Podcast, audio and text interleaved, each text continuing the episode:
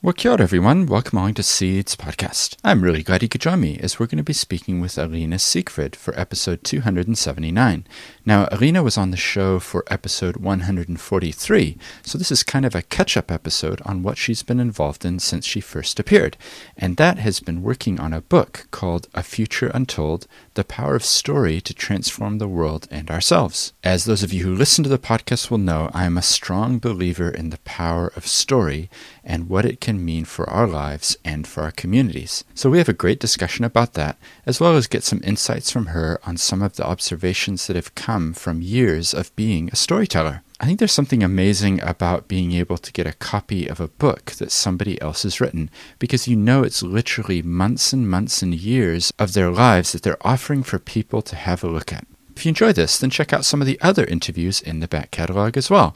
And also, there's a link in the show notes to where you can get a copy of her book. So do make sure that you check that out. Now, let's get straight into this interview with Alina. All right. So it's a real pleasure to welcome Alina Siegfried back to the podcast. Great to have you on the show because since we last spoke, you've actually written a book. So thanks for joining me. Kia ora, Stephen. Thank you for having me back. Yes, very exciting. I have uh, I've written a book yeah, that's awesome. And I'm really interested in finding out a little bit about the history of it. The the title is A Future Untold: The Power of Story to Transform the World and Ourselves. Um, so would you be able to just tell us a little bit about the background in terms of, you know, when did you first start thinking about putting down your thoughts on paper? Sure, absolutely. You know, I've always I've always thought that I might write a book but really uh, until the last few years i had no idea what it is that i would have to share with the world and what people would be interested in reading. And so the the genesis really of this book was uh, the new frontiers summit um, about three years ago. Yeah this is the this is the summit that Edmund Hillary fellowship um, was hosting before uh, covid killed the party. I performed a poem on stage there one of my spoken word pieces. And it was a poem which was a a climate change themed poem, a short summary of, of the book Big World, Small Planet by Johan Rockström and Mattias Klum. I performed this poem. Um, Johan was the keynote speaker that year, so it was right before he um, took the stage. And I, I also managed to squeeze into this poem, this climate change poem, a pregnancy announcement um, about the baby that I was uh, going to have. And um, up until that date, only a few people knew. So it was kind of my cheeky way of, of doing that. But after the poem, um, something quite extraordinary happened. I, I saw several several old, older sort of businessmen came up to me, some of them in suits, with tears in their eyes. And prior to this, I mean, I've been performing my poetry in bars and museums and, and, and generally preaching to the choir a lot of the time. Um, but here I was, um, you know, making these these archetypes of people in our society who have come to represent power and status. These these you know grey-haired older Pākehā gentlemen um, with tears in their eyes, and I'm like, wow, I made I made them cry. Um, there's something to this this storytelling as a as a medium for um, overcoming, you know, social barriers and um, getting change messages out there. Um, and I was so, you know, so struck by this that at the end of that conference, um, I got up on stage and announced to a room of several hundred people that I was going to write a book on storytelling for change and storytelling for impact. And then, you know, I'd made the public commitment, so I had to do it then. That's awesome. So when was that? Was that a couple of years ago? You said, or I think it was three years ago. Well, yeah, it would have been three years ago because my daughter was born in August 2018. So it was, I think it was April 2018. And I think we were both just involved in the Aotearoa SDGs Summit. And mm. um, we were actually both speaking at the same time, I think. So we couldn't listen to each other's talks. But one of the things that I was sharing about at that summit was about storytelling and the power of stories and how this is how we communicate could you just riff off of that? Because I'm thinking that in the book, you know, the power of stories is a central theme. What what is it about stories that is so attractive to us as humans, and why have you written a book about it? Well, story is um, is often neglected when we think about how we solve complex social and environmental challenges. Uh, but really, at our core, humans, we are a storytelling species we are much more readily moved by story and narrative than we are by facts and figures. I mean, you know, four decades of climate inaction has shown us that. Uh, we know the science, but we have failed as a global community to be overcome that inertia and actually act. And I think a large reason of that is because we are still telling the wrong stories, and our societies are still built upon narratives that are, you know, outdated in some instances and simply untrue in other instances. So my book addresses the power of of, of storytelling. And, and I don't mean just storytelling as in I'm gonna I'm gonna tell you a story. Here's a beginning, middle, end story. But um, there's a lot of focus also on um, on how we frame things, um, on on the on the value of um, of speaking to people's values, of narrative as well. And and when I say narrative, I just mean um, the the assumptions or mental models that we hold that underpin our understanding of the way things are. So we each have a narrative about the economy and how the economy works, and we have a narrative about how we educate our children, and we have a narrative about our relationship with the natural world and that you know even the term natural resources that's a that's a very specific frame that indicates that the gifts of nature are there for us to use they are resources and so everything from the language at the micro level through to the narrative and even uh, central guiding myths at the larger the macro level um, is covered in the book um, with lots of my own stories and anecdotes. Um, I've got several interviews with um, with other guests as well, uh, so I feature them. And of course, there's four of my spoken word poems in there as well, with QR codes that link through to um, new newly produced videos of those poems. Yeah, it strikes me that story is increasing in importance rather than decreasing. And the, the illustration that I think of is just SDGs are on my mind because of that summit. You know, if you look at SDG number six, which is about health and water, in particular sanitation, and you say, I, I think SDG six is really important. That's one way of expressing it. But if instead you say, you know, this is Maria, she's seven years old, every day she walks to a well and draws water, which is full of diseases and infectious bad things, and takes it back for her family to drink. All of a sudden, that SDG number six has become so personalized, and it's and and that's the power of story, I think, isn't it? It communicates in a way that just pure data or just generic terms just can't do the same. Absolutely, yeah, yeah. It speaks it speaks to our heart over our head. Um, and, and that's what is so powerful about it.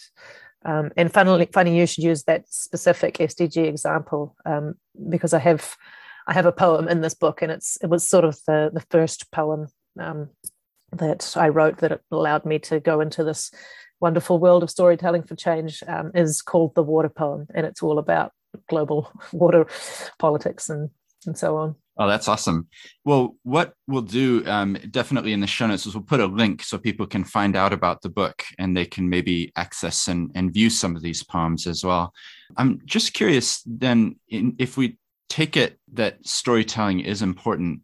I know towards the end of the book, you you have some thoughts about the future. Would you be able to share some of those or some of your thinking around that? Yes, I can. The final section of the book introduces 10 new myths for humanity. So, I mean, another way of thinking about myth is these are these mythic narratives. And when I say myth, I don't mean lies or falsehood or a theory that we believed before we knew better, which is generally what myth has come to mean in our popular culture these days. When I say myth, I mean really back to the core essence of the original sense of the word, which was a, a, an innate human truth wrapped up in story. Um, and so that's that's what I try to introduce in the final section of the book with 10 new myths for humanity.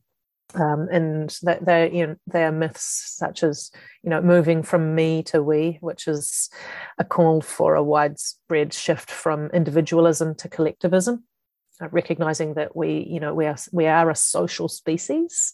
Um, we you know we have evolved to cooperate in small groups, um, which is of course what you know what allowed humans to rise to the, the apex species on this planet, I guess you could say. But also, you know, looking at um, redefining our relationship with nature. So humans humans are not separate from nature. We are part of nature. Some of the other myths are um, yeah, redefining, you know, what it what it means to have a happy and successful life. I guess some of them really take aim at the core of our global economic system and um, and recognize that a lot of things about modern capitalism are completely broken and that we can do a lot by reframing our thinking of um, you know what what is the value of of money? And um, you know how do we think about abundance and scarcity in resources?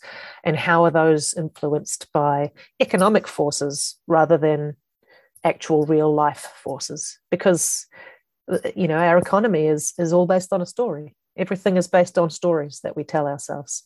And because we are the ones that wrote those stories we are the ones who can change them. The the reality is uh, I, I, like to think of it is that we are fish in the water you know and and we just think that this is the way it's always been. But the reality is you know even a simple thing like for you and i talking today we would say a company is something that of course companies exist of course there's directors of course there's shareholders but a company is a complete fiction they they don't exist they we make them up and if you go back Absolutely. even a short time, if you go back 250 years, you know, 300 years, it wasn't the way it is today.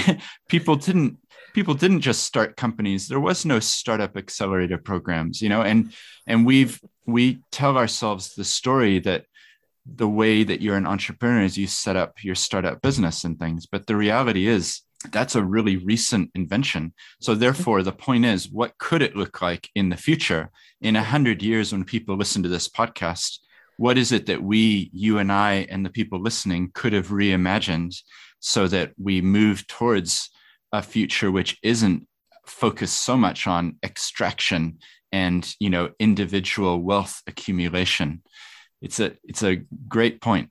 Yeah and you, you've you've hit it exactly there. You know a company is just a it's just a story we've made up.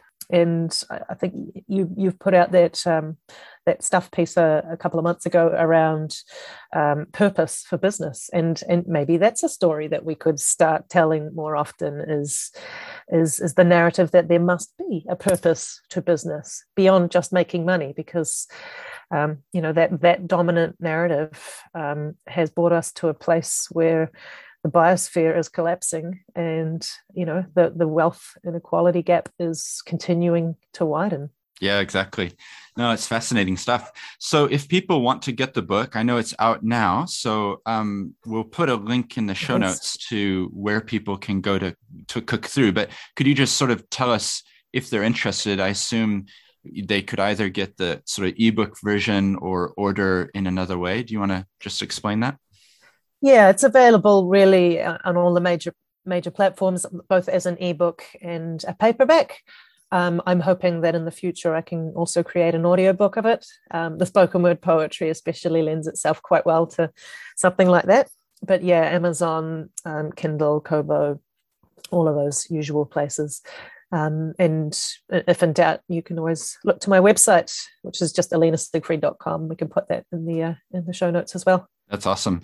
Yeah, the audio side of things. Just while I think of it, I helped um, with the report. There was five of us who co-wrote it with Akina Foundation, and it's about ninety pages.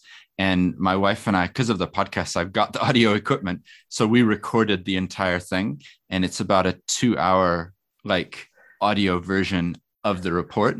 Um, so it's definitely possible. And next time you're in Christchurch, you're welcome to borrow the equipment that I've got and um, sit in a room and, and talk the, the audio out. talk the audio out for, for many, many hours. yeah, yeah, yeah cool. that, that sounds fun. Well, thanks so much for your time. And probably one last thing is that there's probably ways people can support you in terms of if they get the book. It probably helps if people leave reviews within, you know, things like Amazon or other places. If they tweet about it, if they post on it on Facebook, put something on LinkedIn, like just a reminder that people put in so much effort to creating new, you know, books or other art forms like this. And I think we could all do well to get behind and support them by reaching out to our networks and letting them know about this new tool and resource that's out there. Yeah, that's a really good point, Stephen. Thank you. I mean, for myself, I've spent um, the past year um, full time on this book and doing very little little paid work. So um, I'm I'm relying on it to go wide. Um, I mean, you know, even even if it changes you know a dozen people's minds then then i can call that a massive success.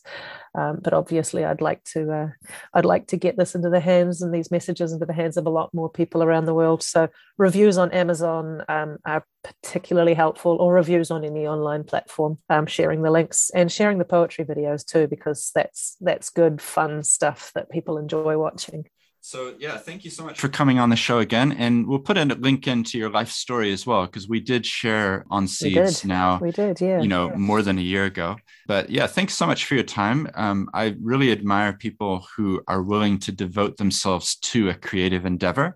And creating a book is an awesome achievement. So well done. And we'll um, I'm sure people will be giving you feedback. And that's always satisfying when people have actually had a chance to look and then you know reflect back to you. So thanks so much for coming on the show. I really appreciate it. Thanks stephen. It was great to chat with you again. Well i do hope you enjoyed that interview. Make sure you check out the links in the show notes to be able to see this book that alina has crafted. And wherever you are whatever you're doing keep telling good stories. We need more and more of them not less and less. Until next time